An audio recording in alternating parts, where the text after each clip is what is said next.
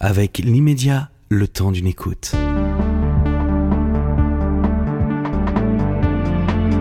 Car Hermé, on ne va pas se dire bonjour. Hein.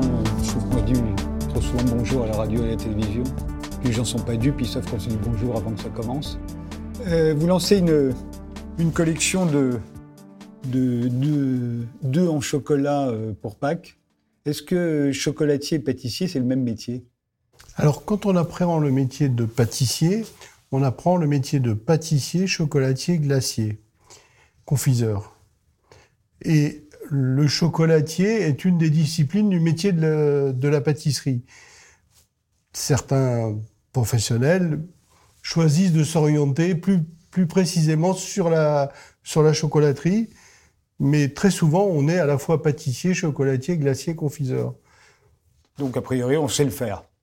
On a dans, dans notre apprentissage, euh, dans les fondamentaux du métier, on apprend le, la chocolaterie, le travail de chocolaterie. Après, certains euh, l'abandonnent, d'autres le développent. Moi, j'ai toujours choisi de le développer. J'adore le travail du chocolat. Le chocolat fait partie des dix grandes matières de la pâtisserie avec euh, le beurre, le lait, le sucre, les œufs, l'amande, la vanille, enfin bref. Et, et, donc, moi, le chocolat, c'est une histoire d'amour. Vous l'avez baptisé Brut, euh, cette collection, BRUT, euh, en hommage à l'émission de télévision ou c'est un rapport avec l'art brut? En rapport avec l'art brut, qui est un art, comme vous le savez, qui a été inventé par euh, Jean Dubuffet. En tout cas, il, lui a donné le nom. Voilà, en 1900... Pas oui, il a, il a donné le nom en 1945, je crois. Et c'est une forme d'art qui échappe à tous les, canons de l'art. Et les enseignements aussi. Et les enseignements de l'art. Et c'est ça qui m'a intéressé, parce que la collection de chocolat, elle est, euh, elle suit cette euh, ligne directrice. Ça veut dire que très souvent, quand on fait des œufs de Pâques, on veut qu'ils soient super brillants, qu'il n'y ait pas une trace de doigt dessus. Là, on est à l'inverse.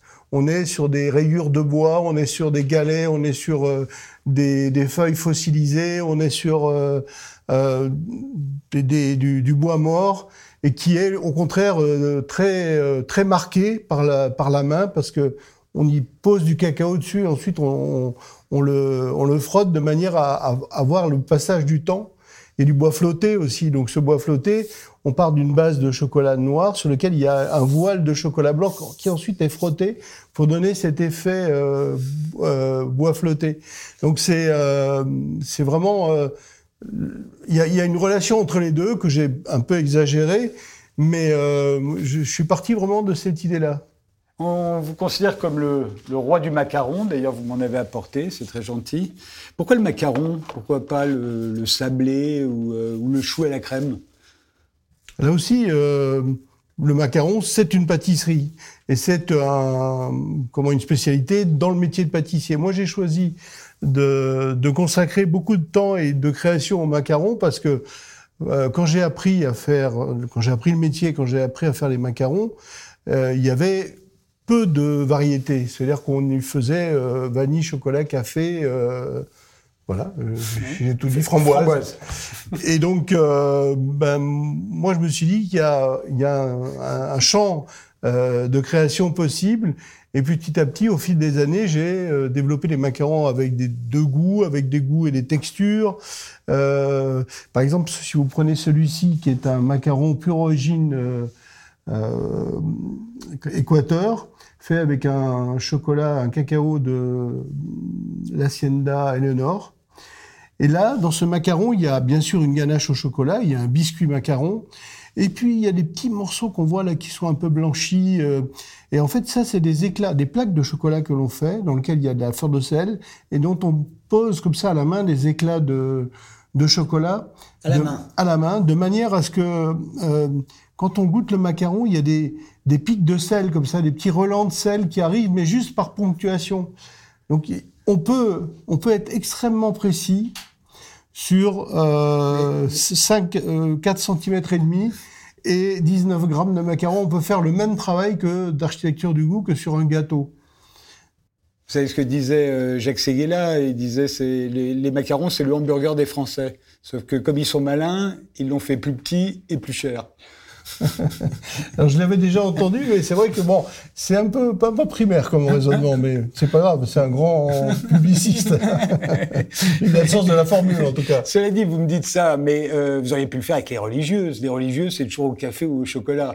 Vous auriez pu aussi multiplier les. Certains de mes confrères, euh, comme Christophe Adam, a choisi de l'éclair pour s'exprimer. Voilà. Moi, j'ai choisi le macaron depuis très longtemps. Et euh, le macaron, ça, cet avantage aussi, c'est que le macaron peut remplacer le cadeau. Quand vous arrivez chez quelqu'un, vous arrivez avec des macarons, vous avez un cadeau. C'est vrai. Ça peut rem- D'où la belle boîte. un petit peu euh, Mais moi, pour moi, il y a une au autre raison. Il y a une autre raison. Ça se duplique facilement, Oui, bien sûr. ça se conserve facilement et ça s'exporte facilement. Je pense que c'est aussi ça qui vous a déterminé dans le choix du macaron. En fait, pour moi, c'était euh, surtout la créativité. Après, il y a effectivement le fait qu'on puisse... euh, on a même euh, ouvert des boutiques avec que des macarons. Oui. Macarons et chocolat, mais macarons. Parce que c'est deux produits qui, euh, qui, que l'on peut exporter, que l'on peut dupliquer. Euh, et, et le macaron est... En tout cas, c'est un formidable cadeau quand vous arrivez chez quelqu'un, vous arrivez avec une boîte de macarons de chez Pierre Armé. euh, Oui, en plus. vous avez plus de 50 boutiques dans le monde euh, aujourd'hui. Pourquoi la première, vous l'avez ouverte à, à Tokyo et pas à Paris? Le hasard des rencontres, parce qu'à l'époque, quand euh, on cherchait à emprunter de l'argent en France et qu'on disait, ben, on va acheter une boutique de pâtisserie qui fait, euh, je sais pas, à l'époque 2 millions de francs de chiffre d'affaires, mais on va en faire 10, les gens nous riaient au nez. Et on, on a eu un peu de mal à, à lever le- l'argent en France. Et il s'est présenté cette opportunité euh, euh, au Japon, à l'hôtel New d'ouvrir une petite boutique de 14 mètres carrés, qui était la première de la marque, avant d'ouvrir à Paris en 2001. Ah, ouais. Mais alors, je croyais que c'était parce que vous aviez une clause de non-concurrence avec la maison, euh, elle aussi célèbre pour ses macarons, dont vous avez été le vice-président. À un moment, la, la durée. Non, Non, c'était pas pour ça, c'est une légende, ça. c'est une légende. Euh, en revanche, je me trompe pas si je vous dis que pour la, la boutique de Paris en 2001, vous étiez associé avec Jean-Luc Delarue et, et Hubert Boukobza. Voilà, que de vieux que de souvenirs. je me dis, vous avez eu vachement de chance parce qu'ils ont déposé le bilan deux ans plus tard. Comment vous avez survécu, vous? Alors, on a, aurait pu on, a, vous on, a, entraîner. on a eu bien sûr, on a fait pas, on a, on a été victime de collatéraux de, de des dommages de nos associés, mais comme la marque fonctionnait bien, comme euh, il y a, on avait beaucoup de succès, on a réussi à échapper à, aux mêmes destinées qu'eux. Oui, c'est ça. Et euh, vous avez été apprenti chez Gaston Lenôtre, qui était considéré comme le, le plus grand pâtissier du XXe siècle. Qu'est-ce qu'on lui doit à Gaston Lenôtre Alors moi, je sais que je lui dois beaucoup. J'imagine. Parce que pour moi, ça, ça a été toujours la référence et c'est ce qui a posé la- le socle de mes connaissances, auquel encore aujourd'hui je me réfère. Il n'est pas rare que quand je travaille avec mes équipes, je dis, bah, à l'époque, chez le nôtre, on faisait comme ça, ensuite on a fait comme ça, mais on peut essayer de trouver une, autre façon. En fait, on, revient toujours à ses origines et, au savoir-faire qu'on a appris pour bâtir le, le futur. Et euh, Gaston Lenôtre a vraiment fait sortir la pâtisserie de derrière le, la boutique. Il a fait connaître, c'était le premier pâtissier qui s'est fait connaître, le premier pâtissier éponyme, il y en a eu d'autres, mais, mais vraiment euh, qui a eu cette aura. euh, Avec des boutiques partout dans le monde, aussi, avec des boutiques par- partout dans le monde, et en ayant euh, cette capacité à, à dupliquer son savoir-faire tout en ayant euh, une qualité exemplaire. Et euh, quand, euh, après avoir été, euh, après avoir été apprenti chez le nôtre, euh, est-ce que le monde entier euh, s'ouvre sous vos pas? Est-ce qu'on peut faire ce que l'on veut à l'époque? Oh non, en fait, je pense que pour chaque professionnel, quel qu'il soit, il n'y a pas de voie tracée d'avance. Il faut tracer, chacun doit tracer sa propre voie, trouver ce qu'il a envie de faire, comment il a envie de le faire. Et, après, effectivement, le hasard des rencontres peut faciliter les choses, mais euh, rien n'est jamais acquis. Même aujourd'hui, encore quand on va dans un nouveau pays, je dis toujours qu'il faut euh, comment que les gens nous connaissent, même s'il y a quelques expatriés, quelques euh, personnes qui nous connaissent, il faut toujours repartir comme si personne nous connaissait et, communiquer de manière à ce que les, les gens connaissent la marque, connaissent le, la qualité. Enfin, il faut, il faut partager ça. J'ai l'impression, euh, le nôtre a fait beaucoup pour la pâtisserie. Il l'a certainement renouvelé à l'époque euh, euh, par rapport à ce qu'elle était avant, avant son arrivée. Vous avez fait à peu près le même travail. J'ai l'impression que vous avez épuré les gâteaux. je demande, pourquoi vous, vous aimez pas la déco? Vous trouvez que c'était y avait trop de froufrou sur les gâteaux? En fait, moi j'ai toujours été, enfin j'ai toujours combattu le décor inutile. Pour moi, le décor il fait sens. Ça veut dire que quand on met euh, des fraises sur un gâteau, c'est parce que c'est un gâteau à la fraise. Mhm. Alors je prends vraiment l'exemple le plus bête, mais lorsqu'on met plein de décors en chocolat sur un gâteau juste pour qu'il soit joli, euh, pour moi ça fait pas de sens. Ça fait du sens à partir du moment où ce chocolat contribue au goût de ce gâteau, où ce, chocolat euh, apporte quelque chose dans la, dans la dégustation. Donc je fais quelques exceptions qui apportent une touche de poésie, notamment l'ispahan. Vous avez certainement déjà dû goûter. L'ispahan, il y a des pétales de rose, mais je trouvais que ça apportait une telle poésie et euh, une telle évocation du contenu que j'ai euh, choisi de, de, déroger à la règle. Parce que ça, a priori, on se dit ça, c'est les pures parfaites. Il n'y a rien qui dépasse, quoi. Non, il n'y a rien qui dépasse. Après, parfois, on s'amuse à mettre des petites fleurs euh, séchées dessus, qu'on pose à la main. Là, on a des, des petits éclats euh, d'amandes qu'on pose aussi à, la main. Il y a du, cacao aussi qu'on pulvérise. Parfois, il y a des, des coups de, de brosse euh, qui donnent un trait de, de couleur dessus. Ça, c'est les, les, petites choses. Mais sinon, effectivement, le macaron, c'est les purs. Vous avez euh, aussi inventé un peu la, la haute pâtisserie avec les saisons, les collections. Vous dessinez vous-même vos créations d'ailleurs. J'ai pas inventé les saisons. non, mais, mais, les collections en fonction des saisons. Et vous dessinez vous-même vos créations comme les grands couturiers au fond. C'est ça qui vous inspire au départ ou, en fait ça s'est fait comme ça?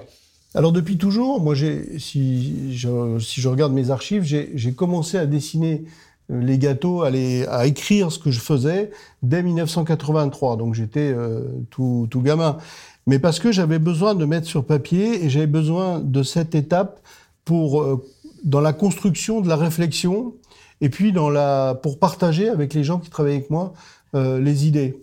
Et donc, euh, bah, ce, ce, travail, je le fais toujours. Alors, bien sûr, il a évolué dans le dessin. Je dessine encore moins bien que par le passé.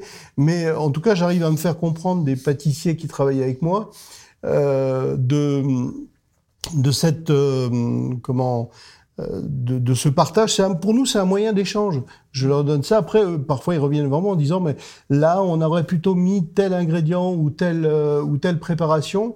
Et c'est notre euh, notre moyen de, c'est mon moyen de communiquer avec eux euh, et en leur permettant aussi de d'apporter leur touche. Mais autant chez un grand couturier, on comprend les collections, on comprend les saisons. Euh, ils vendaient à l'époque une robe très cher, mais il n'en vendait qu'une, donc il était normal qu'il faille se renouveler. On ne porte pas toujours la même robe. Pour les, pour les gâteaux, c'est un peu différent. Qu'est-ce qui vous oblige à, faire 100 créations par an Bon. À part vous? Est-ce que vous vous habillez pareil en hiver et en été? Non, certes, mais l'habillement. Est-ce que vous mangez les mêmes euh, fruits en hiver et en été?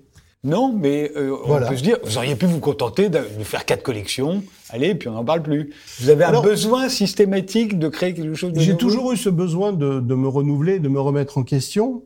Euh, pour moi, c'est un besoin euh, vital. Et puis, euh, comment dans, à l'époque où j'ai commencé à faire ces collections, c'était pour inscrire la création dans un rythme. Mmh. Alors, dans le métier de pâtissier, on a plusieurs rythmes. On a le rythme des, euh, comment, des, marronniers, comme on dit, c'est Noël, Pâques, euh, Saint-Valentin, fête des mères, euh, et puis quelques fêtes qui sont dispersées dans le calendrier. Mais euh, en dehors de ça, il y a les saisons, et effectivement, aujourd'hui plus que jamais, on essaye d'être euh, raccord avec les saisons. Parfois, là, en ce moment, on se dit les fraises, ça va pas être la semaine prochaine, ça va être la semaine suivante parce que ben, la saison est dépendante de la météo, bien sûr. Est-ce qu'il vous est arrivé, euh, parce que forcément, quand on fait des collections et un certain nombre de créations nouvelles par an, euh, on peut se tromper. Est-ce qu'il vous est arrivé des accidents industriels? Tout à coup, vous misez tout sur un gâteau et ça marche pas. En fait, euh, ça c'est quand on fait du marketing qu'on se pose cette question-là. Quand on fait de la création, c'est tout à fait une autre démarche. Parce que, euh, si je prends l'exemple, je prends toujours l'exemple le plus flagrant qui est celui de l'Isparan.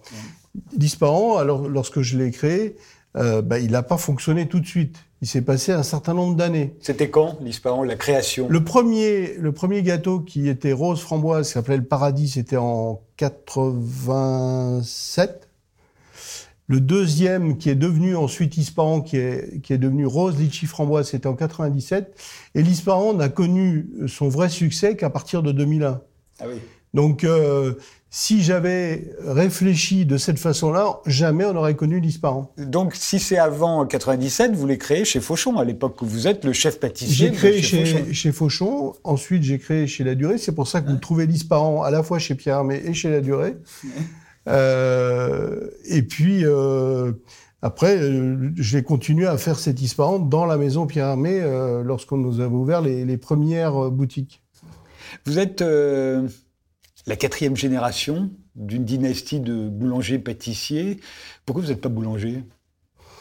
Alors, il y a une explication tout à fait rationnelle. Ça veut dire que la boulangerie, mon père la faisait le, entre 2 heures du matin et 6 heures. Comme tous les boulangers. Et moi, je, je me réveillais plutôt vers 7 heures et je ne voyais que faire la pâtisserie. Et je voyais beaucoup moins faire la boulangerie qui est une explication très rationnelle, mais je pense que c'est la bonne. Et j'ai beaucoup, enfant, j'ai beaucoup été dans son, dans son atelier pour, tout simplement pour le voir, pour partager des moments avec lui. Et c'est, je pense, lui qui m'a donné cette envie de, de Mais faire. c'était une véritable envie. Est-ce que vous aviez vraiment le choix quand on est la quatrième génération euh... Ma mère a toujours essayé de m'en dissuader de faire ce métier. Elle me disait, mais parce que elle ouvrait la boutique à 5 heures du matin, donc elle se levait à 4 heures. Elle disait, mais tu trouveras jamais de femme qui veut faire ça. Parce qu'elle avait euh, son modèle en tête. Et donc, elle a essayé de me dissuader de faire, doucement, bien sûr, sans, mais elle a essayé de me dire que c'était pas un bon métier euh, pour moi. Vous avez une femme aujourd'hui, hein, euh, je crois qu'elle est corse d'ailleurs. Elle est corse, Vous lui avez Valérie. consacré Le jardin de Valérie, euh, une de vos créations. Immortel et Cédra. Est-ce que vous êtes en faveur de l'autonomie de la Corse comme Gérald Darmanin? Alors, depuis longtemps, les Corses réclament l'autonomie. Je pense qu'il faut leur laisser une chance de, de l'avoir et pour voir si, si, cette, euh, si la, l'île est en capacité de, de la gérer, cette autonomie. autonomie. Après tout, c'est la seule île de Méditerranée qui ne soit pas autonome avec les îles grecques, je crois. Toutes les autres îles euh, ont leur autonomie. Il y a une boutique Pierre Hermé en Corse? Non, il n'y a pas de boutique Pierre Hermé en Corse.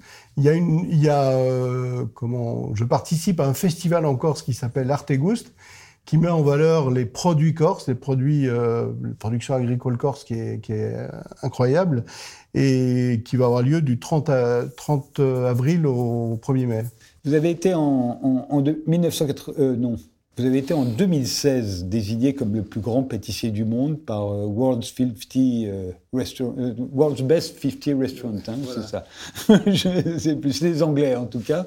Euh, vous étiez le premier. Depuis, il y en a eu d'autres. Euh, Est-ce que vous connaissez les autres, ceux qui vous ont succédé? Je connais tous ceux qui, qui m'ont précédé. Il y en a eu deux qui m'ont précédé, mais ils n'étaient ah. pas français. Ah, je croyais ils étaient que tous les deux espagnols. Ah, c'est pour ça qu'on retient pas leur nom. On croit toujours que vous avez été le premier. Parce qu'on premier français, chauvin. en tout cas, oui. Mais euh... Alors, ceux qui vous ont succédé, c'est Dominique Ancel, Cédric Grelet. Il y a une femme aussi, la première à avoir été, c'est Jessica euh, Préalpato. Préalpato. Puis il y a Will Godfarb depuis. Euh, Est-ce qu'il y a de la rivalité? Avec euh, dans la création, j'entends, quand on est dans. En fait, on a un métier formidable et euh, nous autres pâtissiers avons réussi à préserver une espèce de, de fraternité et d'envie de, de, partager.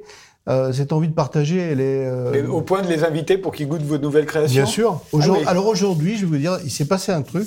Il y a euh, le pâtissier que vous connaissez certainement, Jeffrey Kine, qui pendant longtemps a été pâtissier de Storer, qui a ouvert sa propre boutique. Il nous a envoyé, je sais pas, il y avait 30 gâteaux.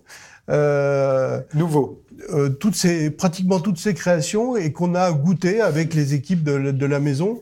Et je viens de l'appeler en venant, je lui ai dit, mais merci, c'est incroyable. Il dit, ouais, mais j'avais envie que tu goûtes les gâteaux. Mais vous aimez vraiment ça, les gâteaux vous? Moi, j'adore ça. Oui, vraiment. Alors, je, je, je, non, je parce que les, trafiquants de drogue se droguent pas en général. non, mais c'est vrai. La Sinon, ils boufferaient la boutique. n'est pas une drogue. Non, mais- ah bah si, bien sûr que ça- c'est la pire de toutes. Vous le savez bien. Mais, euh, mais sinon, on bouffe la boutique. Mais euh, c'est vrai que dans, dans le métier de pâtissier, il y a une vraie fraternité, des vrais partages. Il y a, des associations professionnelles comme les Relais Desserts, où on se retrouve parmi les 100 meilleurs pâtissiers français et internationaux à partager les recettes, les savoir-faire, les idées. Après, chacun les, les retranscrit comme il veut. Il fait son, il fait son travail de pâtissier. Mais euh, il y a une formidable fraternité dans le métier qu'on que la plupart euh, cultivent. Vous auriez pu devenir un pâtissier comme l'était votre père, votre, votre grand-père, votre grand-père, c'est-à-dire des pâtissiers qui font certainement très bien leur travail, mais qui n'inventent rien. On peut être un, grand violoniste sans être compositeur. Quel était le déclic? Qu'est-ce qui a fait qu'à un moment, vous, ça vous suffisait pas, les recettes que l'on faisait traditionnellement? Pourquoi vous avez eu envie de- d'en créer de nouvelles? Il s'est passé un truc un jour. En fait, dans, dans- quand on apprend un métier, il y a plusieurs étapes. Il y a une, une première étape où on est, qui est l'apprentissage. Ensuite, il y a une étape où on commence à maîtriser à peu près euh, ce qu'on a appris. Et puis, il y a une étape où on maîtrise bien et on est capable de diriger une équipe.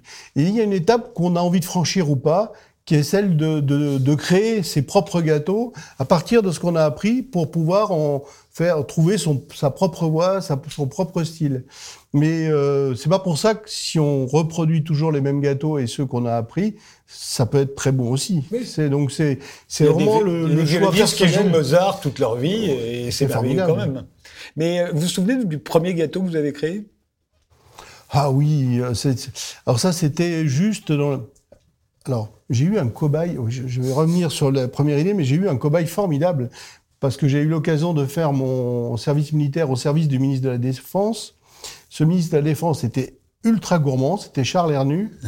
Et euh, ça a été mon premier cobaye. Il a, il, a, il, a, il a goûté mes premières créations, dont le miroir au citron vert, qui était une meringue à la noix de coco, avec une, une génoise imbibée euh, au rhum blanc et une mousse au, comment, au citron vert, ce qui était de les... Ça, c'est le premier, ça, le miroir au C'est citron le premier dont je me souvienne. vert. Il y, a, il y en a peut-être eu d'autres, mais euh, Il y a des, des ingrédients que vous ne travaillez jamais?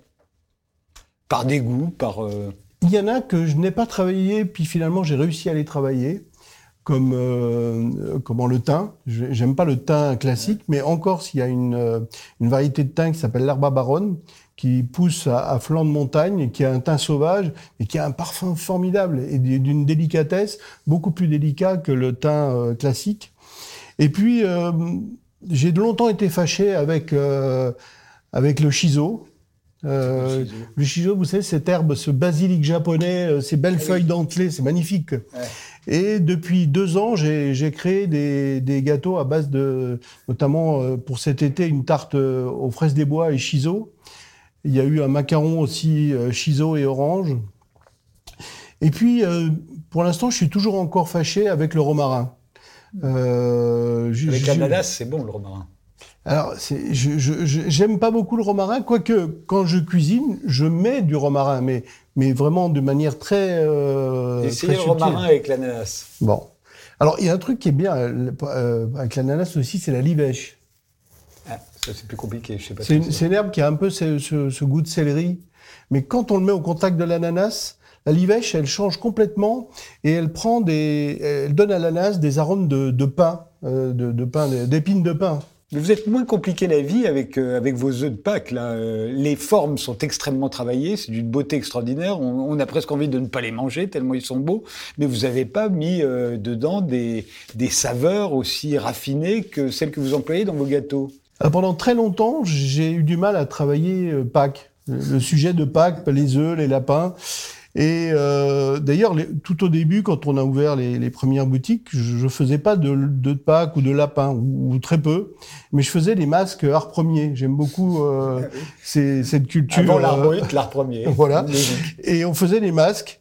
Puis petit à petit, euh, je me suis intéressé à un sculpteur animalier que vous connaissez certainement, qui s'appelle François Pompon. qui L'ours, fait- fameux ours. Voilà, mais il a fait aussi deux lapins. lapins. Euh, il a fait une poule.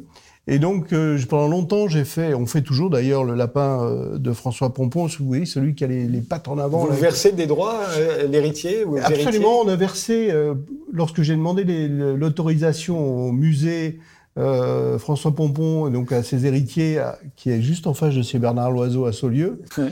et on nous a dit, mais ça serait bien que vous versiez une petite contribution euh, à notre musée. Et, euh, et puis, euh, c'est vrai que Pâques, c'est avant tout la forme, bien sûr, la qualité du chocolat. Et petit à petit, j'essaye d'introduire du goût. Alors, par exemple, si vous prenez l'œuf exubérant, l'œuf exubérant, on le voit, il a des, des galets qui. Mais à l'intérieur, entre les deux couches de chocolat, il y a du praliné noisette. La Ouais. pure gourmandise. Alors, C'est pas, très- encore, pas encore aussi euh, excentrique que ce que vous avez Voilà. été capable de faire avec des gâteaux. dans, dans les Vous y allez à bonbons petits pas. Dans les bonbons chocolat, il y a beaucoup plus de choses euh, Ouais. un peu euh, audacieuses, on va dire. Qu'est-ce que après il vous reste confiseur?